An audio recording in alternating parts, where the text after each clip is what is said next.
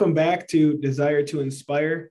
Today, we are going to be talking about a quote that I can't seem to fucking avoid lately. This thing has popped up on my timeline. I feel like I read it somewhere too. I feel like I listened to it somewhere. So I felt compelled to talk about it. That quote is Don't compare your chapter one to someone else's chapter 12. I think it's pretty self explanatory. I don't think I need to ask you what, what that means. But I'm gonna ask you anyway. What do you think that means, Derf?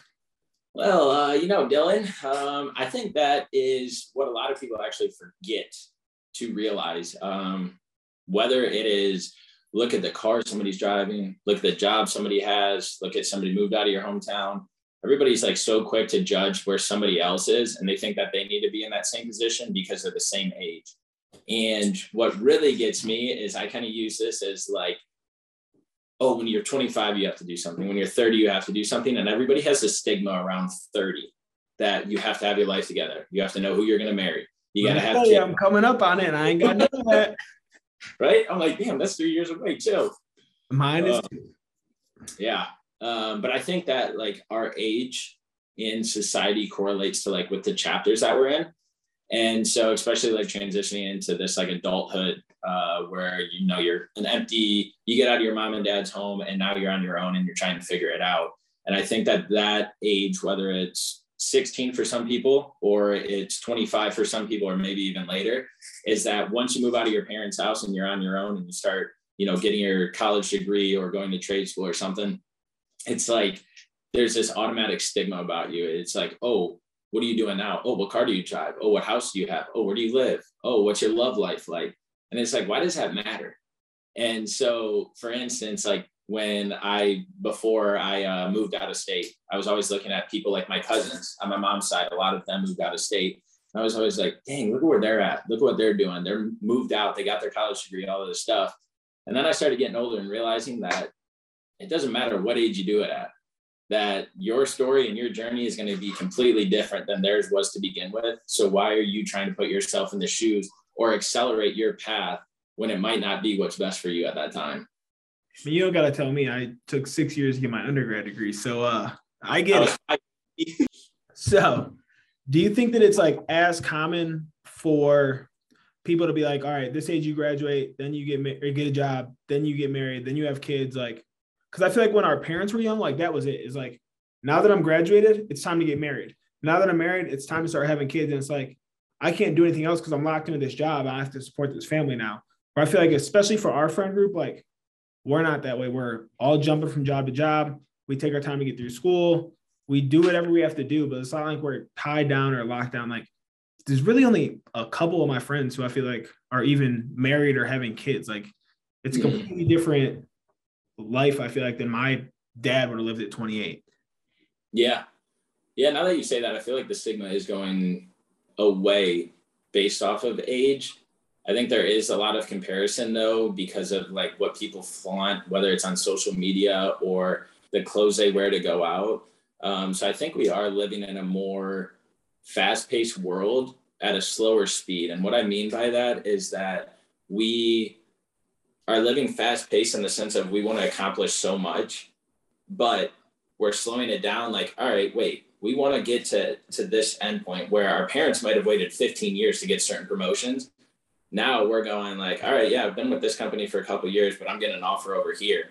Not only that i can move out of my hometown or not only that i can be a manager instead of an associate now and you move up. So i feel like we're taking the time in life to see what it has to offer more in the sense of like not being so concrete and stuck in the ground and thinking that there's only one pathway to success I think we're realizing now that there's multiple pathways to success, but some people get discouraged because others are getting there prior to them at their age. And I think that's where that chapter, the age factor still does, because whether you're full gung ho to make that change or you're a little bit scared to make it initially, you can get that separation where that person's 25 years old and is where you want to be when you're 23 or 25 even but then at 26, 27, now all of a sudden you're ahead because they got complacent. They stayed there because that's the life they want and they're happy with it. So it's like we're almost living like in fast forward, but in the background it's moving slower just because we're able to make such different moves than they were able to back in the day or what the standard norm was. Right. I think for me, like for the longest, I was stuck in that spot where it's like I see everyone graduating and now they're starting careers. And at that time, I I still had two years of school left and I had no idea what the fuck I wanted to do. I was changing nope. my major left and right. Like I had no idea what I wanted to do. And so I was you did? what? You had that gold card, baby. Oh God, don't remind me, man. Don't remind me. But yeah, like I could just I was going to do internships in this thing, then I come back, change my major to this thing, and like everything ultimately did lead here, like hundred percent. Like this is like where I think I was supposed to be. But I don't think comparison's ever going to go anywhere. Mm-hmm. But I think that as far as comparison goes, just stop comparing like where you are to someone else. Because I don't think that it's I don't think there's anything wrong with comparing yourself in terms of like, oh, they have a nicer car, or they have, as long as it's not like negative self, like, yeah. oh, my car's a piece of shit. Like I live this shitty life. Like if you're looking at it in terms of like a goal, like they have this or that, and that's where I see myself and that's where I want to go. I think comparison's okay way because it can drive you. But like, don't look at it like, oh, he's 30 and he has it. I'm about to be 30. Like, just think, okay, I want to be where they are by 35. Like, don't feel like I need to be there right now because you're always gonna fucking be behind. Whatever they did, they got ahead somehow. And like, if you feel like you're gonna just keep fucking following their footsteps, you're always gonna be there. But like you said, it's possible to get ahead. So like, just put your head down and focus and stop worrying about the timeline of when things happen. Yep. I think that's important is actually focusing because there's a reason why people are getting ahead, even though I don't know if that's a, a good word to use, but they've put their head down, they've focused, they've come out with a timeline or a um, uh, projected goal of where they wanted to be, what they want to accomplish. So what they're doing is they're putting action behind this plan that they have. A lot of people get stagnant because they're not putting any action behind this plan. Like they they reach say said goal, and now they're like, all right, cool, I can stay here. And then they look back six months, a year, two years, and being like, what the hell am I doing? Yeah, I'm exact same spot while others around me are doing this or doing that, and now they're in the gym or they're going to get this or like whatever it is. Is that we have to realize that we're only going to elevate in life and be happy is if we're doing one what we want to do but two, we're actually putting tangible things in action to make sure that we keep prevailing through the odds that were dealt for us or through the challenges because we get held up at one roadblock and then we think that that's the end of life. And we're like oh we can't do that or you get denied from one interview. Oh there's no way i can get a role in this field. You can't there's people out there. It's just when is that opportunity going to fall? And it's not going to fall if you stop working towards it. I think that that is a very good point because like these people get stuck and it's like, if it's not going to happen, then it's never going to happen. But in order to get to chapter 12, you have to be at chapter one. And if you feel like you're never going to make it, you're not even opening the book and giving yourself a chance to even get to that end goal. Yeah. Yep. Every chapter is critical too. I mean, shit, I look at my life and I, I see a lot of the things that I thought were going to stop me from reaching the next goal or achieving the next thing. And like some of them are like pretty dark and deep. And I think that's, I think this could even branch off to a whole nother topic. But sure. remember that every chapter is not going to go smooth. Every chapter is not going to go how you plan.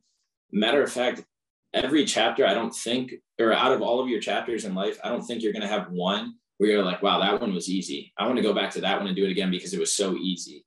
Like every work and every single chapter is going to require something different because you're trying to reach and achieve different goals objectives happiness in life than what you were in chapters 3 or chapter 13 yeah and i think when you look back like your most enjoyable chapter or like your most memorable isn't going to be the one where you had it all figured out.